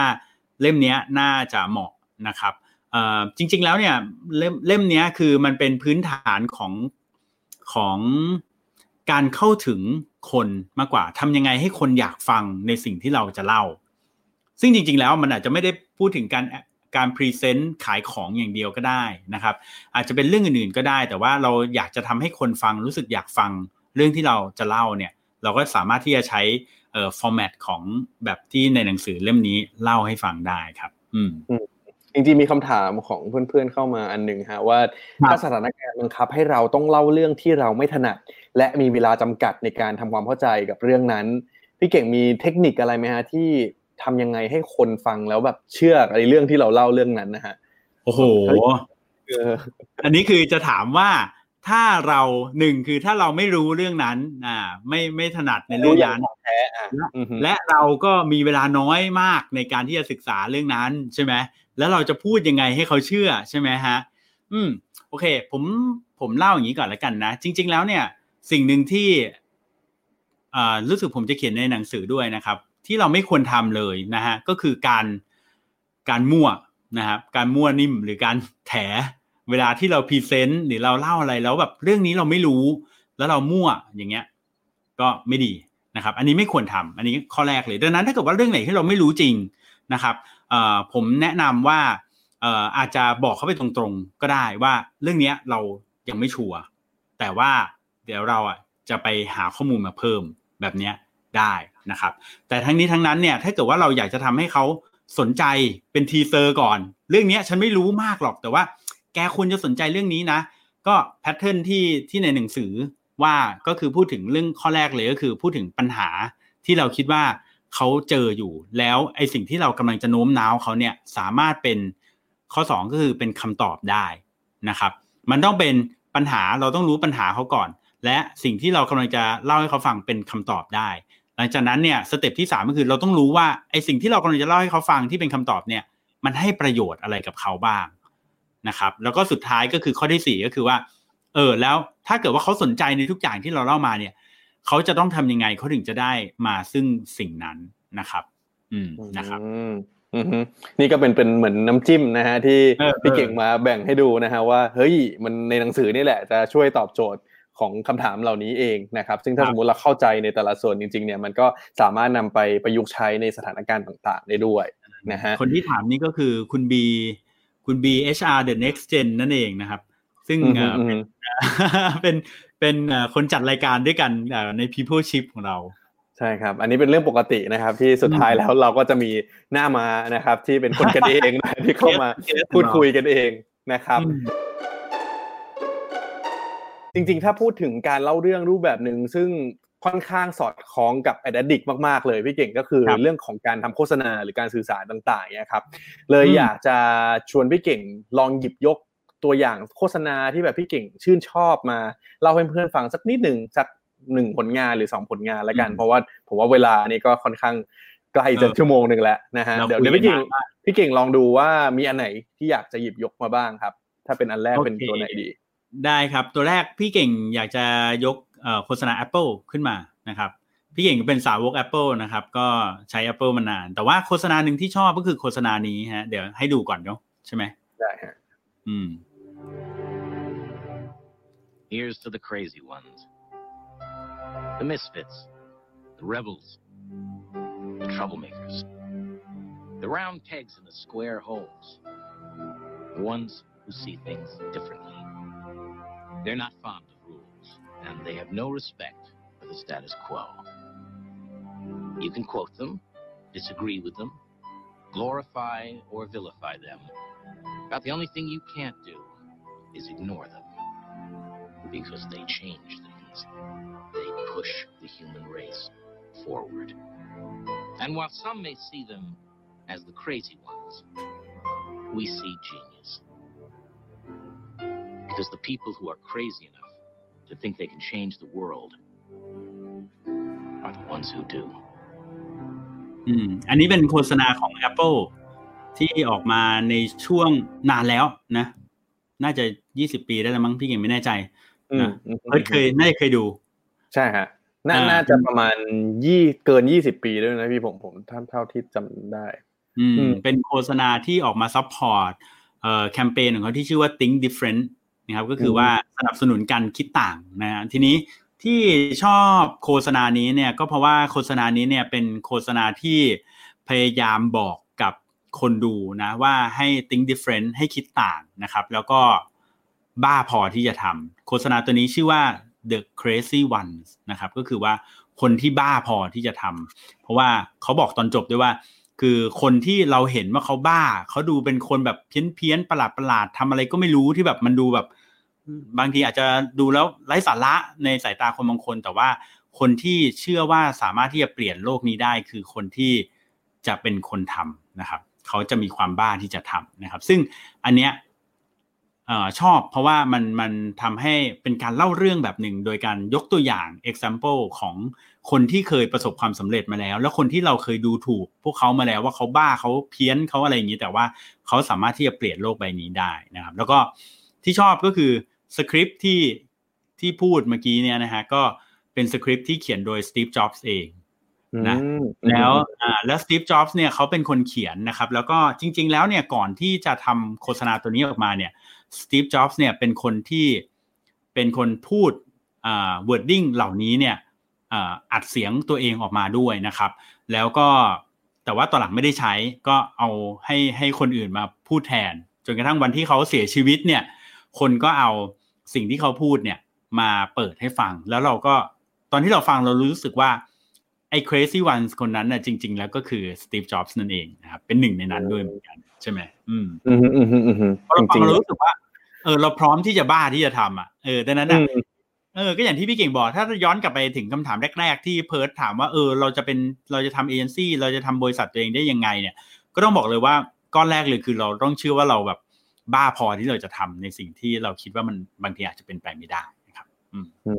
มอืมอืมผมผมรู้สึกว่างานนี้คือแบบอินสปายมากๆนะฮะแล้วก็อืมผมผมว่าในยุคนั้นน่ะ มันน่าจะดูเป็นอะไรที่แปลกมากเนาะที่แบบว่าอ่าเฮ้ยหยิบจับแบบว่าคนเหล่านี้ที่แบบว่าคนในสังคมอาจจะไม่ค่อยยอมรับเท่าไหร่อืมแต่ว่าแบรนด์กล้าหยิบขึ้นมาอืมเพื่อเหมือนจะ take stand อะไรบางอย่างนะครับ ซึ่งซึ่งก็ทำให้แบบโอ้แอปเปิลบูมมากๆในช่วงนั้น อืมใช่ใช่นะครับจริงๆถ้ามีเวลาเนี่ยเดี๋ยวคงมีตัวอย่างอันอื่น ๆ อีกเยอะแยะเลยนะครับ เดี๋ยวไว้เออโอกาสหน้าชวนพี่เก่งมามามาชวนคุยเรื่องโฆษณาละกันนะครับ คงมีได้มีตัวอย่างอีกหลาย ๆ อันนะฮะที่น่าสนใจนะครับอืมอืมกลับมาได้พูดถึงพอดแคสต์นิดหนึ่งครับ พี่เก่งว่าถ้าถ้าพูดถึงไม่ใช่พอดแคสต์ที่ตัวเราเองทำละ แต่เป็นอืมพอดแคสต์ที่ปกติพี่เก่งฟังอะครับ ถ้าถ้าไม่ใช่รายการของตัวเองเนี่ยฮะมีรายการไหนบ้างที่พี่เก่งฟังเป็นประจำบ้างครับ เอารายการเอาถ้าได้ทั้งไทยทั้งต่างประเทศเลยใช่ไหมได้เลยฮะ อ่าโอเคอ่าถ้าของไทยก็ฟัง Mission to the Moon อ่าแน่นอนนะฮะคุณแท็บนะครับฟังแปดบรรทัดครึ่งนะครับ ฟังของอ่าในกลุ่ม The Standard นะครับก็ส่วนใหญ่จะเป็น Secret Sauce อะไรประมาณนี้นะฮะก็ทั่วๆไปเหมือนกันนะครับเอ่อมีฟังอาร์ดิกด้วยนะครับ บางรายการนะครับอ่าใช่ไหมแล้วก็เออช่วงหลังมีฟังอ๋อมีอันนี้เอ่อ Start with Why Start with Why นะครับของพี่ไวพี่ไว Priceza นะครับซึ่งเขาเป็นนายกสมาคมอีคอมเมิร์ซอันนี้แนะนำสำหรับคนที่เอ่ออยากอยากรู้เรื่องเกี่ยวกับอีคอมเมิร์ซหรือทำธุรกิจอีคอมเมิร์ซอยู่นะครับแต่ถ้าเกิดว่าเป็นของต่างประเทศอะพี่เองจะไปพวก Harvard Business Review นะครับหรือว่ารายการหนึ่งที่เกี่ยวกับเรื่องดีไซน์ชื่อ 99%นะครับรายการนี้ก็สนุกมากเลยนะครับอืมแล้วก็นอกนั้นก็จะแบบ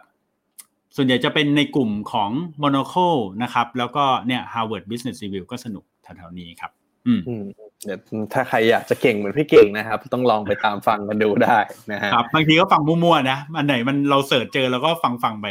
นะ เอออือฮึ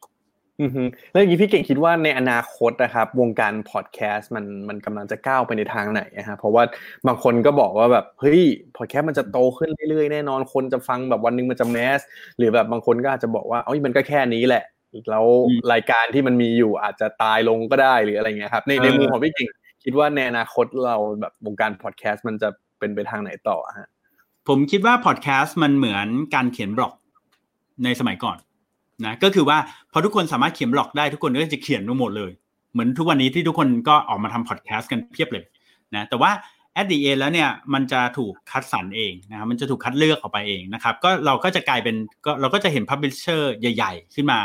ที่แบบทำพอดแคสต์จริงจังก็เหมือนคนที่ทำเว็บไซต์ทำเว็บไซต์คอนเทนต์จริงจังขึ้นมาเป็นหลาย ๆ แบรนด์ขึ้นมาอย่างเงี้ยนะครับ ส่วนคนที่เป็นผู้เล่นรายเล็ก นะครับที่แบบยังทำพอดแคสต์อะทำไปเรื่อยๆทำสนุกสนานทำเป็น hobby ก็ยังอยู่นะครับอืมเอ่อถามว่ารายได้หรือเอ่อตัวเม็ดเงินในการโฆษณาจะเพิ่มขึ้นไหมผม เชื่อว่ามันน่าจะค่อยๆมาเรื่อยๆนะครับอ่าค่อยๆมาเรื่อยๆ ถ้าตัวพอดแคสต์เนี่ยมันหลากหลายมากขึ้น แล้วมันวาไรตี้มากขึ้นณตอนนี้เนี่ยผมยังมองว่าพอดแคสต์เมืองไทยเนี่ยยังมีความวาไรตี้น้อยนะครับยังมีความวาไรตี้น้อยถ้าเทียบกับต่างประเทศแล้วต่างประเทศเนี่ย พอดแคสต์เนี่ยมีแม้กระทั่งพอดแคสต์เกี่ยวกับเรื่องการตกปลาพอดแคสต์เกี่ยวกับช่างไม้อย่างเงี้ยคือในกลุ่มคนอีกหลายกลุ่มเลยอะมันมันไปไม่ถึงนะครับ ซึ่งจริง ๆ แล้วถามว่าเขา need ไหมผมว่าเขาจริง ๆเขาอาจจะ need ก็ได้เพราะว่าทุกวันนี้เพิร์ดอาจจะรู้อยู่แล้วใช่ไหมว่า YouTube ที่คนดูกันเยอะๆ ก็มาจากต่างจังหวัดทั้งนั้นเลย แต่วันเนี้ยอืมที่พอดแคสต์มันไม่โตมันอาจจะเป็นเพราะว่าพอดแคสต์สำหรับเอ่อ target ที่อยู่ต่างจังหวัดมันอาจจะยังไม่ได้เยอะมากพอ เออสมมุติมันมีพอดแคสต์ที่เกี่ยวกับเกษตรอ่าการปลูกข้าวหรือหรือพอดแคสต์ที่เกี่ยวกับมะม่วง โดยเฉพาะอย่างเงี้ยไม่แน่นะมันอาจจะโตก็ได้ ถูกไหมเออเพียงแค่มันไม่มีใครไปทำตรงนั้นน่ะแล้วแล้วมันยังเป็นจุดเริ่มต้นที่ตอนนี้มันมีเฉพาะคนที่อยู่ในกลุ่ม Early ตรงเนี้ยที่ก็จะพูดถึงเรื่องคล้าย ๆ กันเช่นเรื่องการตลาดพัฒนาตัวเองธุรกิจอะไรเงี้ยซึ่งกลายว่าคนไทยอีกประมาณสักห้าสิบล้านคนเนี่ยไม่ได้อยากฟังเรื่องเหล่านี้ มันก็เลยทำให้มันอาจจะยังไม่แมสก็เป็นได้ อืมอืมอืมอืมอืมอืมอืมจริงมัๆนในก็ส่วนตัวตอนแรกผมรู้สึกว่าแบบเฮ้ยในไทยเริ่มหลากหลายแล้วนะ แต่ว่าพอพี่เก่งเออพูดว่าเออมันยังไม่มีคนที่ทำแบบสเปซิฟิกมากๆ ก็ก็เห็นภาพจริง ๆ เหมือนกันว่าอืมมันมันสุดท้ายมันก็ยังคนกลุ่มประมาณหนึ่งโอเคแน่นอนว่าเรื่องการพัฒนาตัวเองเป็นส่วนใหญ่ เริ่มมี entertainment เข้ามาละแต่ว่าเรื่องที่แบบบ้านๆเรื่องที่มันสามารถแบบเข้าถึงคนแบบ โอ้โหที่ที่เป็นคนกลุ่มใหญ่เนี่ยอาจจะยังขาดอยู่ก็เป็นไปได้ ผมคิดว่าตอนนี้มันหลากหลายก็จริงนะเพิร์ดแต่ว่ามันหลากหลายแต่ว่าเจาะกลุ่ม target เดียวกัน หรือใกล้กันอืมอ่าเช่นอืมเช่นอาจจะถูกใจเพิร์ดอะทุกรายการเลยอ้าวนิยายก็ถูกใจเพิร์ดเอ่อพัฒนาตัวเองการตลาดทุกอย่างถูกใจเพิร์ดหมดเลย แต่เพิร์ดมีคนเดียวเนี่ย คือข้อเสียหนึ่งของพอดแคสต์คืออะไรรู้ไหมคือมันใช้เวลามัน take time มันไม่เหมือนการอ่านบทความถูกไหมอ่านบทความบางทีเรา skip skip skip เร็วๆได้ถูกไหม แต่ว่าพอดแคสต์อะถ้ารายการเนี้ยมัน 40 นาที เราก็ถ้าเรา speed มันอย่างมากมันก็เหลือประมาณสัก 30 หรือ 20 นาทีแค่นั้นเอง แต่ว่ามันก็ต้องใช้เวลาแล้วเวลาเรามีจำกัด ถ้าเกิดว่าบางคนเนี่ยดูพอดแคสต์ขณะขับรถ นั่นก็คือแปลว่าเขา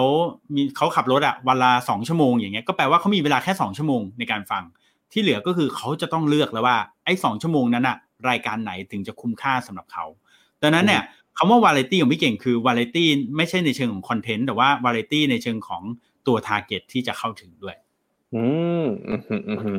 นะฮะก็เข้ามาอยู่ในช่วงหลังๆแล้วนะครับ ถ้าตอนนี้เพื่อนๆที่ยังรับชมกันอยู่นะครับ อย่าลืมกดแชร์คลิปนี้ไว้นะ เพราะว่าเดี๋ยวเราจะใกล้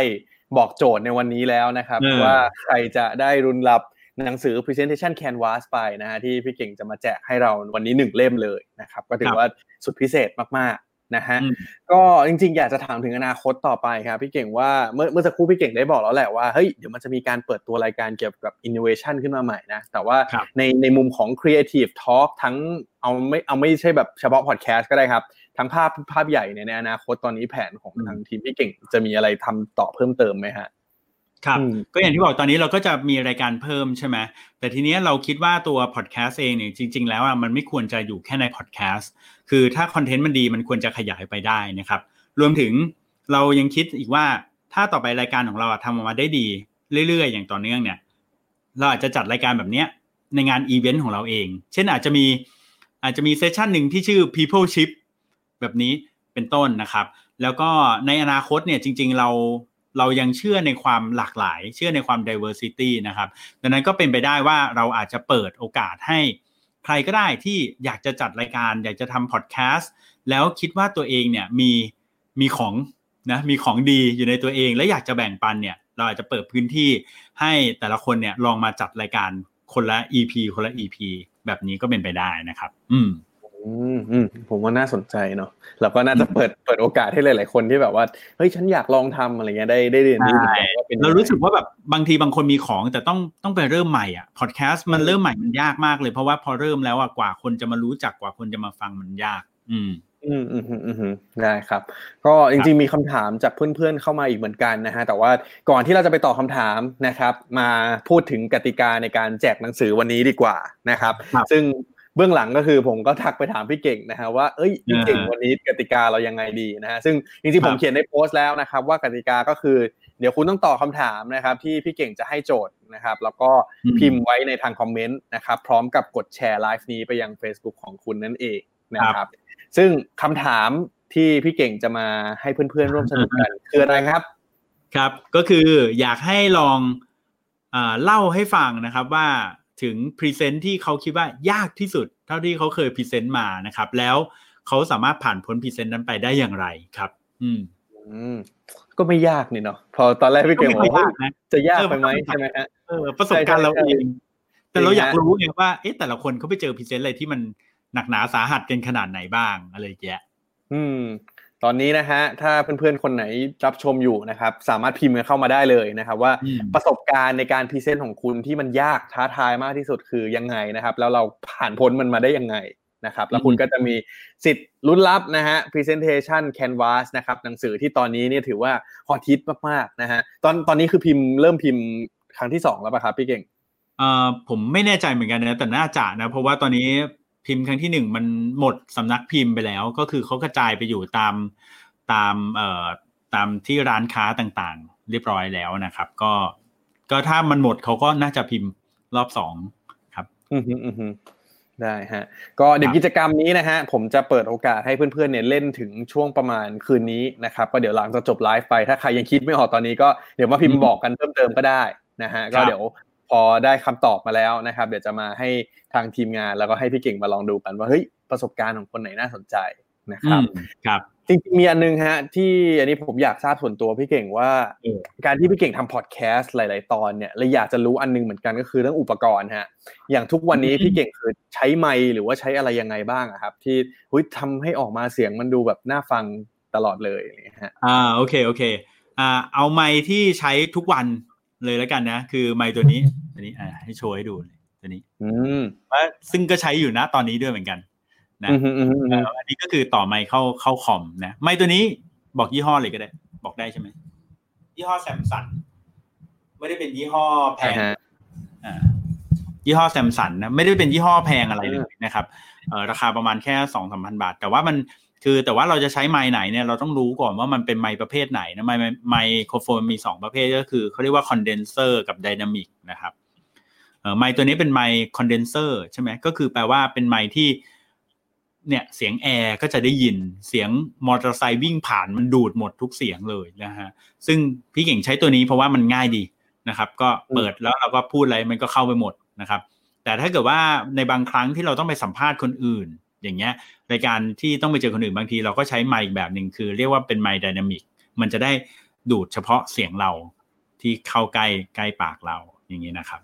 อืมอืมอืมก็ต้องลองดูตามความเหมาะสมนะฮะใช่ไม่ไหนก็ได้เอาเข้าจริง ๆ ผมผมกลับพบว่าไม่ไหนก็ได้หรือว่าบางครั้งเชื่อไหมว่าบางครั้งอะพี่เก่งก็แค่ใช้ iPhone แล้วก็จ่อปากแล้วก็พูดแค่นั้นเอง ก็ได้เสียงเหมือนกับไอ้ไมค์ตัวนี้เลย ครับผมจำได้เพราะว่าตอนนั้นที่เราไปสิงคโปร์กันใช่ไหมอ่าแล้วตอนนั้นเหมือนเหมือนพี่เก่งก็ใช้นี่แหละใช้ iPhone ใช้คอมอัดง่าย ๆ แล้วเสียงมันออกมาก็ก็ค่อนข้างโอเคประมาณหนึ่งเลย ใช่ใช่ถูกต้องถ้าเกิดว่ารอบข้างเรามันเงียบมันก็ทำได้หมด สุดท้ายเนี่ยมันไม่ได้อยู่ที่อุปกรณ์นะมันเหมือนอืมคนอยากวิ่งต้องซื้อรองเท้าใหม่อะไม่จะเป็นนะอยากวิ่งวิ่งเลย อยากทำพอดแคสต์ทำเลยนะฮะอืม ได้ฮะโอเคครับ งั้นมาตอบคำถามน่าจะเป็นคำถามสุดท้ายในวันนี้แล้วกันนะครับพี่เก่งก็ครับมีเพื่อนถามมาว่าอยากได้คำแนะนำนะครับ ในการพรีเซนต์งานกับผู้ใหญ่ที่มีตำแหน่งสูงๆเลย ว่าครับเฮ้ยเวลาเรามีเหตุการณ์ที่ต้องไปพรีเซนต์กับผู้ใหญ่แบบนี้เนี่ยจะพรีเซนต์ยังไงให้ดูน่าเชื่อถือสำหรับแบบเด็ก ๆ มือใหม่เพิ่งจบใหม่อะไรเงี้ยครับควรจะทำยังไงดี ครับอืมเอ่อ คือจริง ๆ ในหนังสือพี่เก่งมันจะมีบอกอย่างหนึ่งนะ ที่น่าสนใจนะ แต่พี่เก่งอาจจะยังไม่ไล่ให้ฟังตอนนี้ก็คือ เราจะแบ่งคนที่เป็นมีอำนาจในการตัดสินใจเนี่ยมันจะมีอยู่ 5 ประเภทนะว่าแบบเออเขาเป็นคนประเภทไหน เช่นแบบเป็นคนที่แบบว่าเออชอบสิ่งใหม่ ๆ หรือเป็นคนที่เป็นประเภท follower คือคนไหนทำเราก็อยากทำตามอะไรเงี้ยคือก่อนอื่นเลยคือ สิ่งที่เราต้องรู้คือเราต้องรู้ว่าผู้บริหารของเราคนที่ตำแหน่งสูงเนี่ย เขาเป็นคนประเภทไหนเขาชอบอะไรนะครับ อันนี้คืออันที่หนึ่งอันที่สองคือถ้าเกิดว่าเรารู้เขาแล้ว ตัวเราเองก็ต้องเป็นคนที่ทำตัวให้ดูน่าเชื่อถือด้วยนะครับ อะไรบ้างที่ดูน่าเชื่อถือ อย่างพี่เก่งเนี่ยบางทีพี่เก่งสังเกตเลยเวลาคนมาพรีเซนต์ให้เราฟังเนี่ย สังเกตตั้งแต่ตอนที่เสียบจอโปรเจคเตอร์ตั้งแต่การเปิดคอมการ setup พวกเนี้ยถ้าเราทำแล้วไม่ดีหรือเรา setup ไม่เป็นเราเงอะเงอะงะ แค่เรื่องแค่เนี้ยยังไม่ทำพรีเซนต์เขาก็ไม่เชื่อถือเราแล้วได้ด้วยเหมือนกันนะ เออ ดังนั้นเนี่ยเอ่อก็เราต้องพยายามเตรียมตัวเราให้ดีนะครับสำคัญมากที่สุดเลยนะ ไม่ว่าจะพรีเซนต์กับเอ่อเจ้านายใหญ่ตำแหน่งสูงหรือตำแหน่งไม่สูงก็แล้วแต่นะสำคัญมากเลยคือเราต้องซ้อมเยอะๆนะครับอืมซ้อมเยอะๆซ้อมนี้สำคัญมากนะครับ ขนาดพี่เก่งบางทีก็พรีเซนต์บ่อยแล้วนะ แต่บางงานเนี่ยที่แบบมีคนสำคัญหรือมีคนจำนวนมากเนี่ย เราก็ต้องซ้อมนะครับ ซ้อมอยู่ในห้องเราเองเนี่ย ซ้อมประมาณแบบเป็นห้าหกรอบเลยนะครับ เยอะเหมือนกันนะครับอืมอืมได้ฮะก็ถ้าสรุปสั้นๆนะครับ ก็คือทำความเข้าใจเนาะว่าให้ยคนคนที่เราจะไปคุยด้วยผู้ใหญ่คนนั้นเขาเป็นคนสไตล์ไหนนะฮะแล้วก็อืม สำคัญที่สุดคือ ถ้าเราเข้าใจแล้ว เราก็ต้องซ้อมอยู่ดีแหละ เราก็ต้องหาวิธีการที่จะพูดยังไงให้มันเหมาะสมกับคนคนนั้นนะครับผมชอบเวลาคุณสรุปจังเลยมันทำให้ผมแบบรู้สึกว่าเอ๊ะที่ผมพูดมามันยาวไปหรือเปล่าไม่ไม่ไม่ไม่ผมว่า อันเนี้ยอันเนี้ยผมผมเหมือนพี่เก่งไงที่แบบว่าเราเราทำในสิ่งที่ปกติเราเราเราเจอปัญหาแหละ บางทีเวลาผมฟังอะไรยาวๆ แล้วรู้สึกว่าเฮ้ยอยากอยากให้เขาสรุปให้หน่อยนะฮะผมก็เลยเออหาเออทำบ้างนะครับ เพราะว่า มันมันก็จะเหมือนเป็นการ wrap up แหละว่าอ๋อโอเค ที่พูดเมื่อกี้เราเข้าใจถูกหรือเข้าใจผิดเนาะแล้วก็เป็นการอ่าเตือนตัวเองอีกทีหนึ่งนะฮะก็วันนี้คิดว่าได้ประโยชน์มาก ๆ เลยนะครับ กับพี่เก่งที่มาแบ่งปันนะครับ ทั้งประสบการณ์ทั้งคำแนะนำแล้วก็มุมมองดีๆเยอะแยะมากมายเลยนะฮะซึ่งคุยกันสนุกมากนะฮะอย่างรวดเร็วนะครับ ตอนนี้ชั่วโมงกว่าแล้วนะครับ ก็ครับคิดว่าเดี๋ยวยังไงในอนาคตต้องมีโอกาสได้เรียนเชิญพี่เก่งมาพูดคุยกันอีกแน่นอนนะครับอาจได้จะคเป็นรับเอาหน้าสักสี่ชั่วโมง ใช่เออใช่อาจจะเป็นแบบว่าเราเราไปไลฟ์แบบอยู่ด้วยกันนะฮะอาจจะคุยกันยาวๆเลยก็เป็นไปได้นะครับ เออโอเดี๋ยวเคเดี๋ยว เดี๋ยวลองดูนะฮะก็สุดท้ายครับอยากให้พี่เก่งฝากผลงานหน่อยละกันนะครับว่าถ้าอยากจะอืมติดตามอยากจะร่วมงานกับทาง RGB 72แล้วก็ Creative Talk เนี่ยจะติดตามยังไงได้บ้างครับ โอเคครับก็